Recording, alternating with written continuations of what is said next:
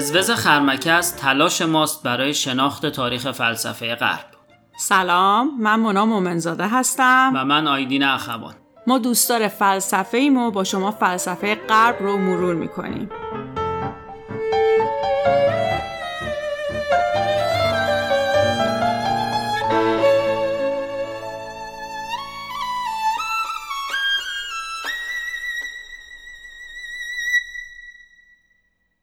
آخرین شماره از فصل اول خرمکسته و تو این شماره می‌خوایم از فیلسوفای پیشا سقراطی و مسیری که فلسفه غرب از زایشش تو ذهن تالس طی کرد تا به فلسفه اتمیستی برسه رو خیلی خلاصه مرور کنیم و از فراز و فرود تلاش فکری انسان برای شناخت جهان پیرامونش و فهم معنای اون تو این دوره فکری حرف بزنیم. این دوره از نظر تاریخی قرن پنجم و ششم قبل از میلاد و از نظر جغرافیایی هم یونان باستان رو در بر می‌گیره که یعنی از ترکیه امروزی تا ایتالیا.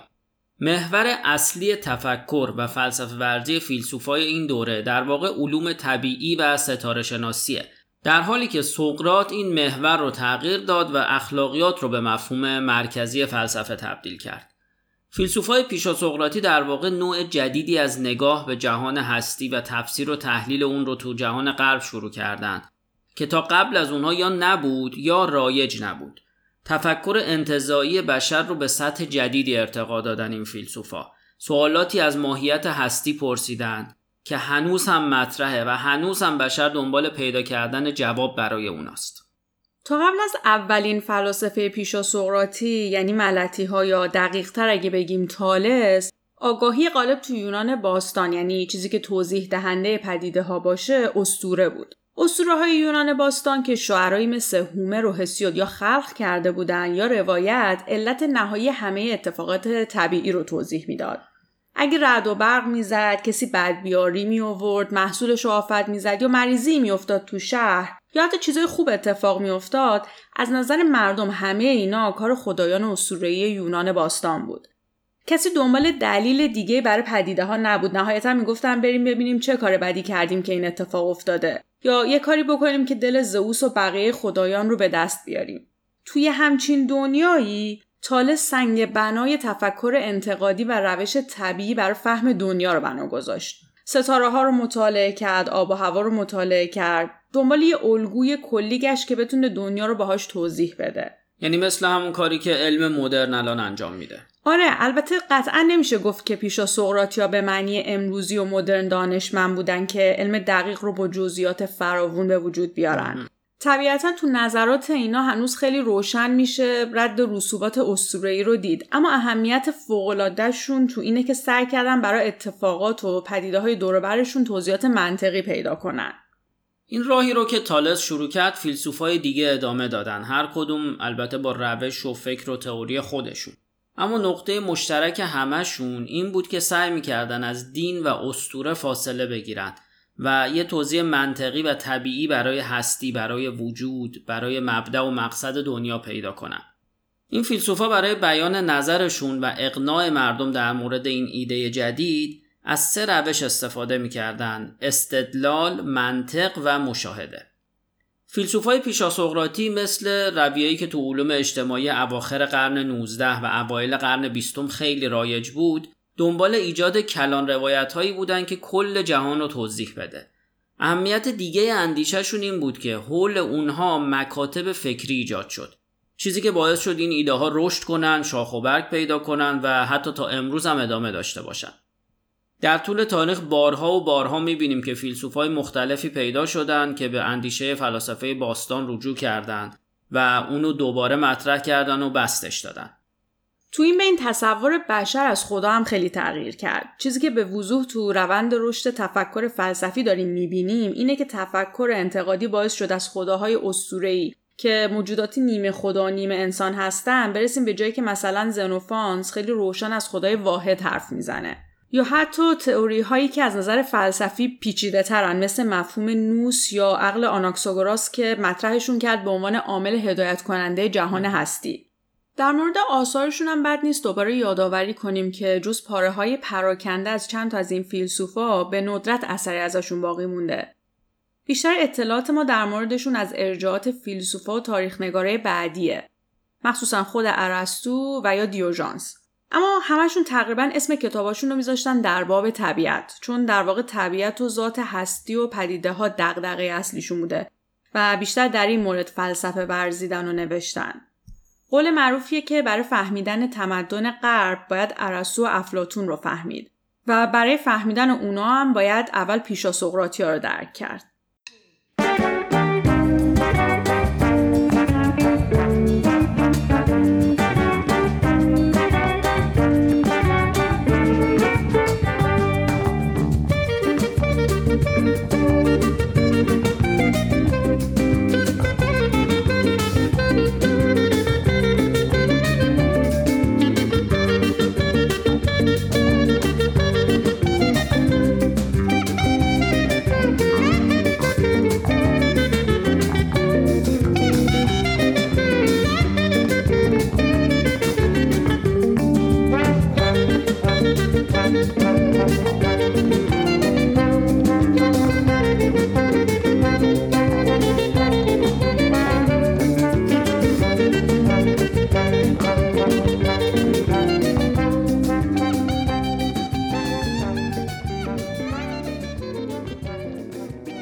که گفتیم فلسفه غرب از تالس شروع میشه. پس تالس پدر فلسفه غرب و البته شروع کننده مکتبیه که بهش میگن مکتب ملتی. چون تالس اهل میلتوس بوده و ملتی هم معرب شده همین اسمه. میلتوس هم که توی ترکیه است. دو تا فیلسوف دیگه این مکتب که در حقیقت شاگرد و ادامه دهنده راه تالس بودن آناکسیمندر و آناکسیمنس هستند این فیلسوفا در واقع تلاش فکری رو شروع کردن برای شناخت طبیعت از طریق اعتماد به تجربیات و مشاهداتشون.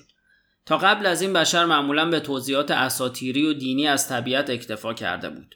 قدم اصلی برای شناخت هم چیزی نیست جز فهمیدن اصل و ریشه هر چیز. پس برای همین هم این سه تا فیلسوف تلاش کردن که بفهمن هستی از چی تشکیل شده. یعنی عنصر بنیادین هستی که تو یونانی بهش می‌گفتن آرخه چیه؟ اگه این رو میفهمیدن اون وقت توضیح هر پدیده ای راحت تر می‌شد دیگه. در نتیجه این تلاش هر کدوم به چیزهای متفاوتی رسیدن. اما اهمیت اصلی این مفهوم این بود که تا مدتها بعد یعنی تقریبا برای تمام فیلسوفای پیشا سقراطی مسئله ماده بنیادین یا آرخه تبدیل شد به یه مفهوم محوری.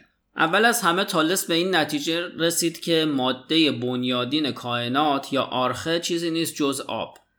تالس می‌گفت همه مواد فارغ از ویژگی های ظاهریشون باید توی مرحله از تحول آب باشن. در واقع این تفسیر تالس بود که مونیسم رو وارد فلسفه غرب کرد. تو شماره قبلی چندین بار در مورد مونیسم حرف زدیم. خلاصش اینه که یعنی همه پدیده ها تو جهان و طبیعت در واقع نمودهایی از یه جوهر واحدن. یه آرخه وجود داره که هر چیزی که ما تو طبیعت می‌بینیم شکلی از اونه. آناکسیمندر هم میلتوسی بود و شاگرد تالس. در کل با استادش هم نظر بود اما به این نتیجه رسید که همه پدیده های طبیعت که عناصر متناهی هستن باید توی یه چیز نامتناهی ریشه داشته باشن که بیکران و بیزمان. بعد هم اسم این چیز بیکران و بیزمان رو گذاشت آپایرون به معنی بینهایت. پس آرخه از نظر آناکسیمندر آپایرونه. علاوه بر این نظریه فوقالعاده هم داشت که میگه انسان تکامل یافته ماهیه که برای اون زمان خیلی شگفت انگیزه. این فیلسوف ملتی هم آناکسیمنس بود و هوا رو آرخه می‌دونست.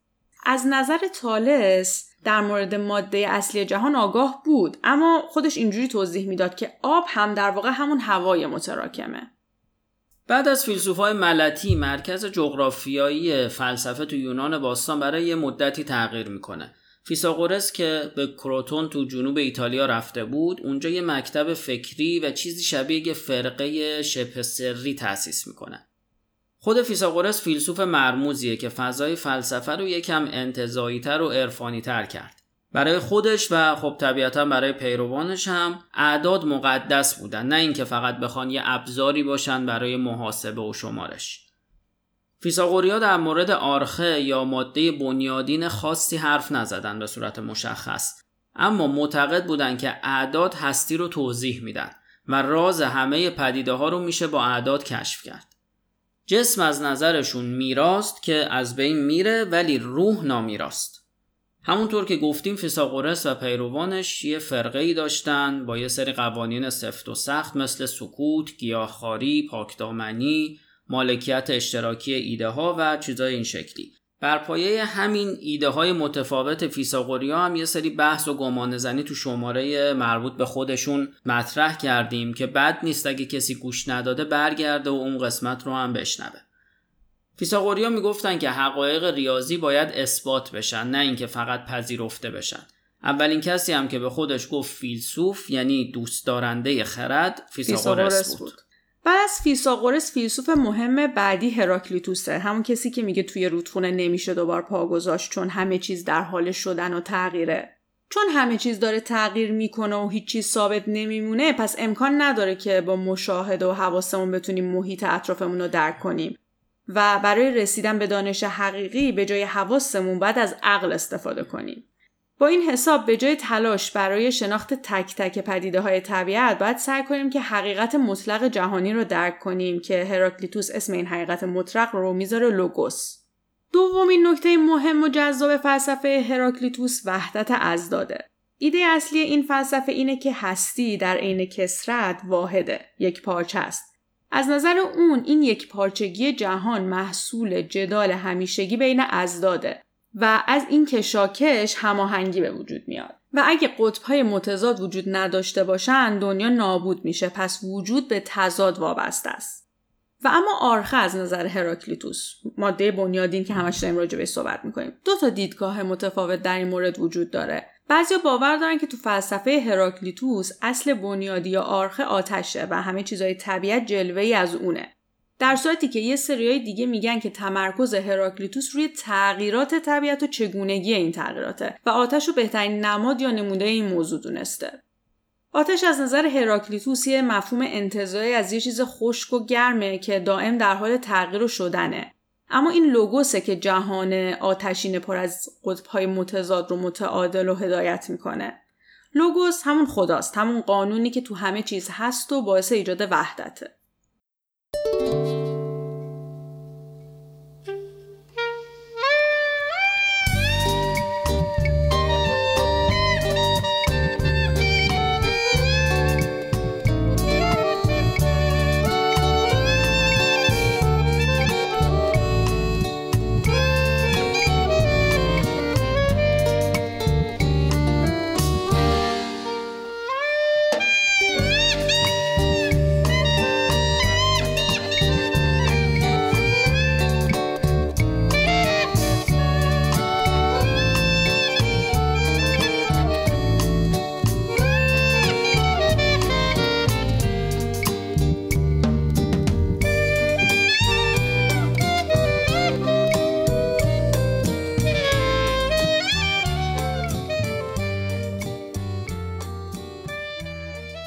بعد از هراکلیتوس باید بریم سراغ فیلسوف شاعری که بعضی از منابع اصلا فیلسوف حسابش نکردن.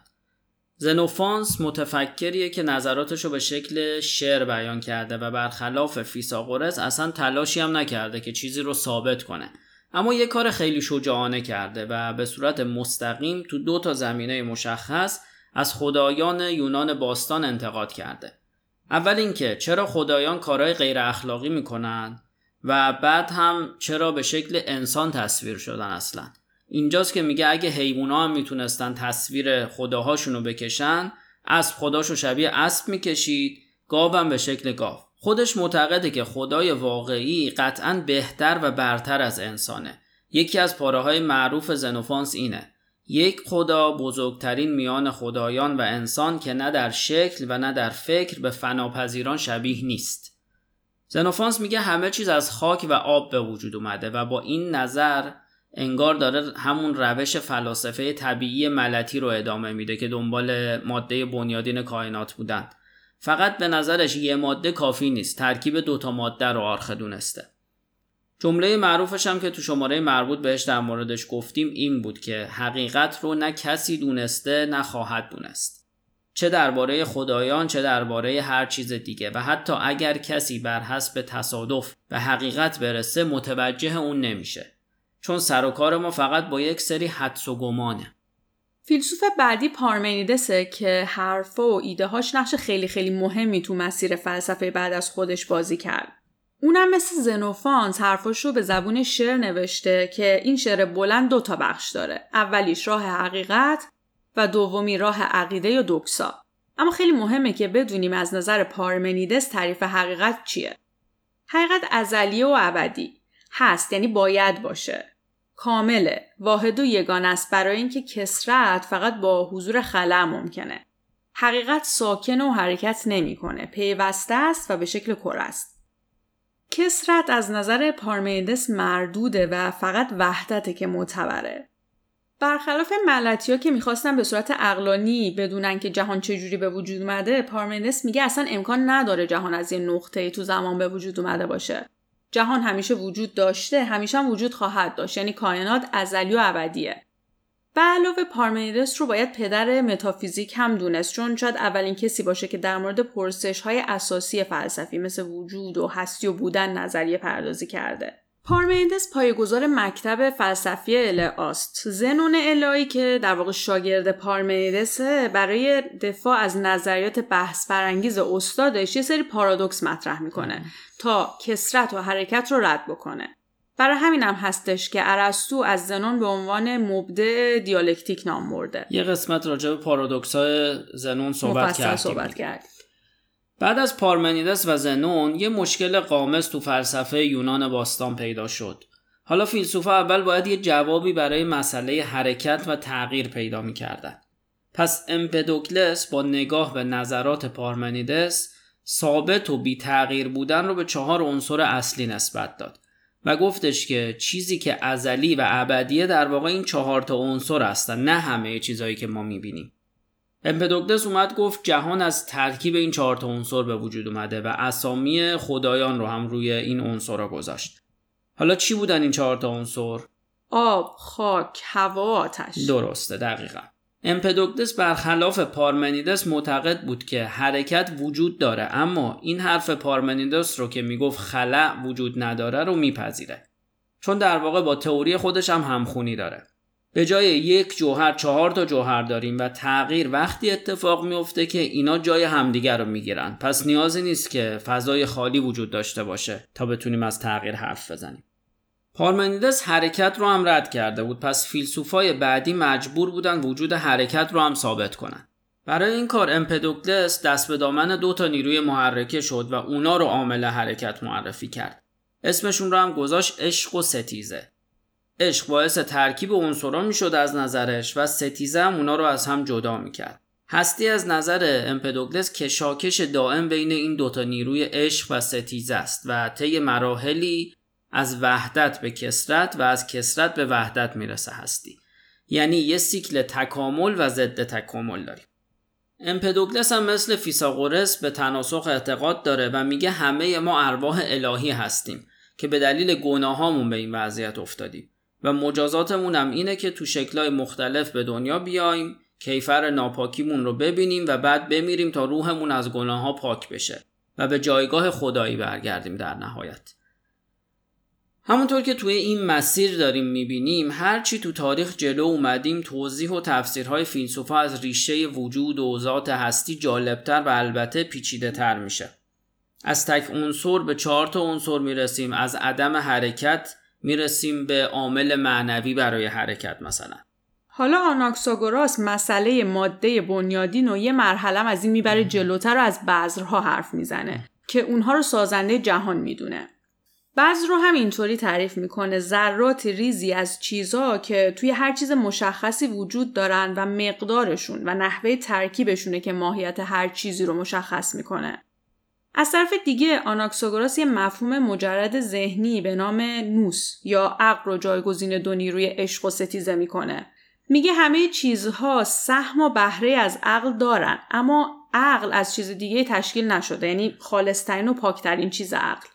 به لحاظ وسعت و زمان هم نامتناهیه یعنی همه جا همیشه هست خب بعد از همه فیلسوفایی که ازشون حرف زدیم دیگه باید بریم سراغ اتمیستا که تو تاریخ فلسفه نظریهشون بیشتر به نام دموکریتوس شناخته شده. اتمیستا میگن جهان مادی و هر چیزی توش هست از ذرات ریزی تشکیل شدن که با چشم غیر مسلح دیده نمیشن و تعامل این ذراته که تمام اتفاقات جهان رو توضیح میده. اسم این ذرات رو گذاشتن اتم برای همینم بهشون میگن اتمیست. کلمه اتم از اتموس میاد که واژه‌ای از زبان یونان باستان به معنی برش ناپذیر. یعنی اتما نمی‌تونن به اجزای کوچکتری تقسیم بشن و طبیعتشون به این شکل تقسیم ناپذیریه. اتمیستا برخلاف پارمنیدس که می‌گفت از چیزی که وجود نداره یعنی از خلا نمیشه صحبت کرد باور داشتن که اتفاقا خلا وجود داره. استدلالشون هم این بود که حرکت وجود داره ما داریم حرکت رو می‌بینیم. پس بعد خلا وجود داشته باشه که چیزا بتونن توش حرکت بکنن. اما در مقابل هر اتم رو شبیه جهان یگانه پارمنیدسی می‌دونستن که با خلا از باقی اتم ها جدا میشه. اتمیست معتقده که اتم ها همیشه وجود داشتن و همیشه هم وجود خواهند داشت. تغییرم نمی‌کنن و داخلشون هم هیچ فضای خالی نیست. اما اتم ها می‌تونن حرکت کنن و به اتم های دیگه تو خلا بپیوندن و دسته های جدیدی تشکیل بدن. نتیجه اتمیسم فلسفی این میشه که اجزای قابل رویت جهان مادی یعنی همون چیزایی که ما هممون داریم می‌بینیم همشون می‌تونن تغییر بکنن. پس با این حساب با وجود اینکه اتم ها ازلی و تغییر ناپذیرن اما همه چیزهایی که ما تو جهان می‌بینیم گذران و تغییر می‌کنن. دموکریتوس میگه کیفیت زاده کمیته. یعنی تغییر تو موقعیت و ترکیب اتم ها باعث تغییر تو کیفیت اشیا میشه. پس در واقع چیزی جز خلا و اتم براش اصالت نداره. در مورد عامل محرکم از نظرشون چه تشکیل جهان چه شکل گرفتن و تفاوت اشیا تو جهان مادی صرفا بر اساس تصادفات تو روند پیوستن و جدا شدن اتم ها اتفاق میافته. کسی یا نیروی اتم ها رو آگاهانه یه جوری کنار هم نذاشته که مثلا خاک و سنگ و دریا رو تشکیل بدن.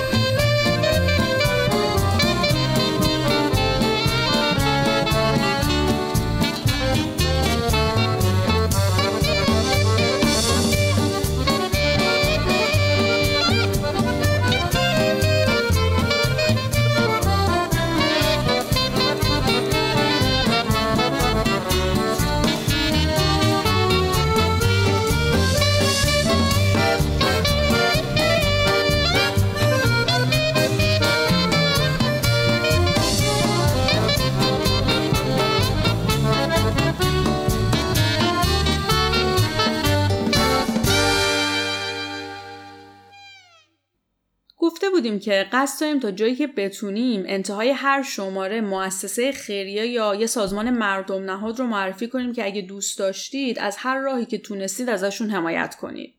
اولین جایی که می‌خوایم معرفی کنیم یه تاوانیه که گروهی از زنان محله 13 آبان تو منطقه 20 تهران ادارش می‌کنن. 20 اندی سال پیش مؤسسه پژوهشی کودکان دنیا طرحی رو شروع کرد تو منطقه 20 و کوی 13 آبان که بتونه کیفیت زندگی کودکان منطقه رو با استفاده از امکانات محلی خودشون ارتقا بده. یکی از کارها این بود که به مادرها رفتار صحیح با کودکان رو آموزش بدن که خب طرح با استقبال زنان محله مواجه میشه. از دل این جلسات و آموزش ها ایده تشکیل یه تابونی از زنان محل بیرون میاد چون به نظر می‌رسیده که بخش عمده از مشکلات زندگی ساکنان منطقه ریشه اقتصادی داره.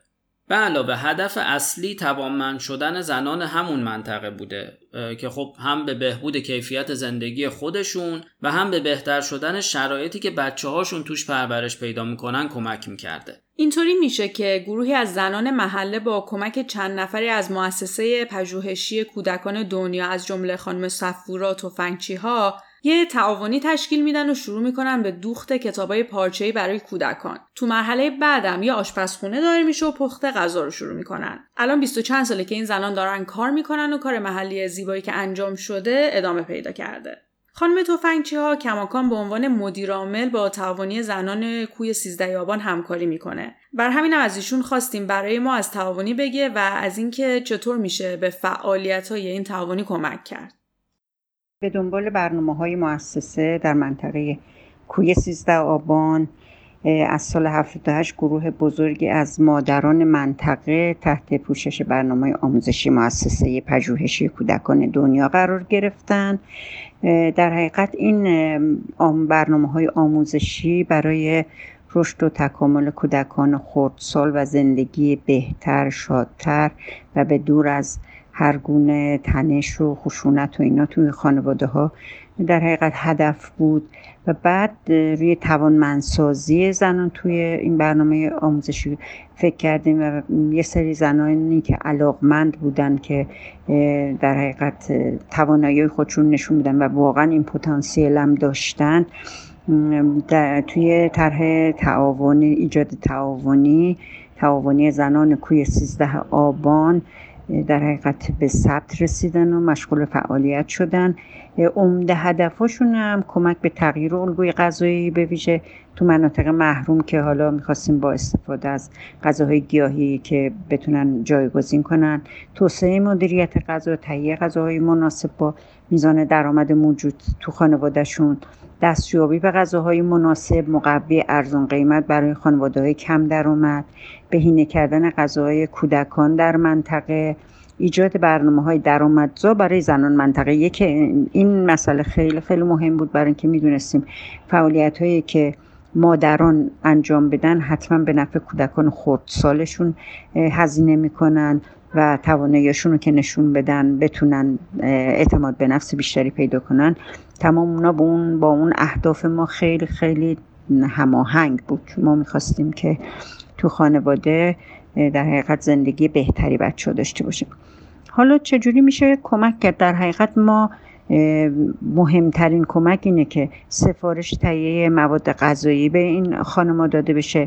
به این خانما هر نوع غذا یا چه می‌دونم ترشی مربا هر چیز که توی آشپزخونه خانوادهتون می‌تونید درست کنید این خانما می‌تونن خیلی خیلی به با یعنی تمام وسواسشون این غذاها رو درست کنن.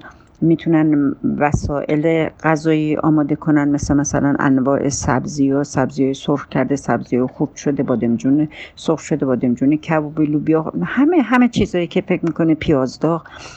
و مهمترین چیزی که در حقیقت اهمیت داده شده به این موضوع بهداشت و تازگیه.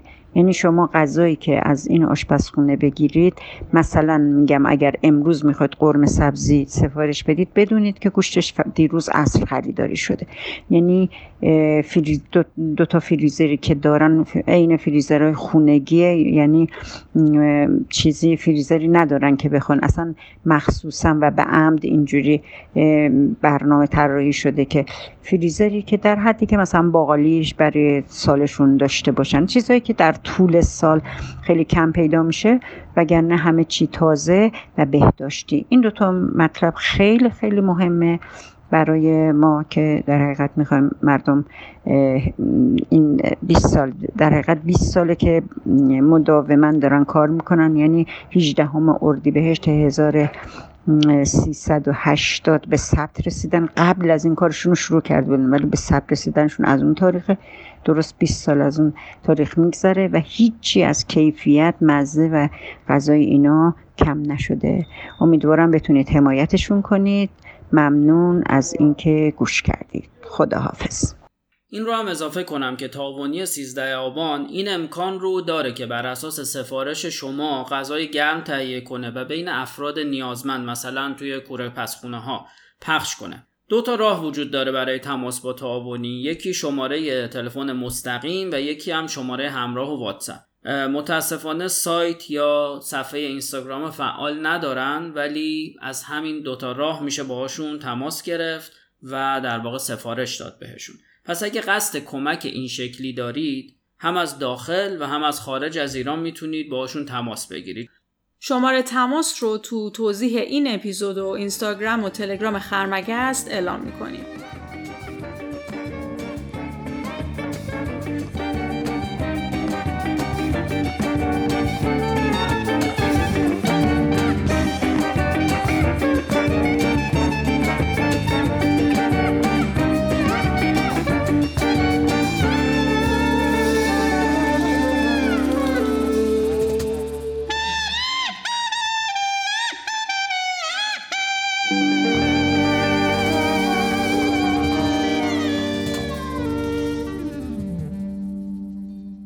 شماره بعدی از پدران سفسته میگیم. فیلسوفای شیرین سخنی که می‌تونستن بهتون بقبولونن که ماست سیاهه.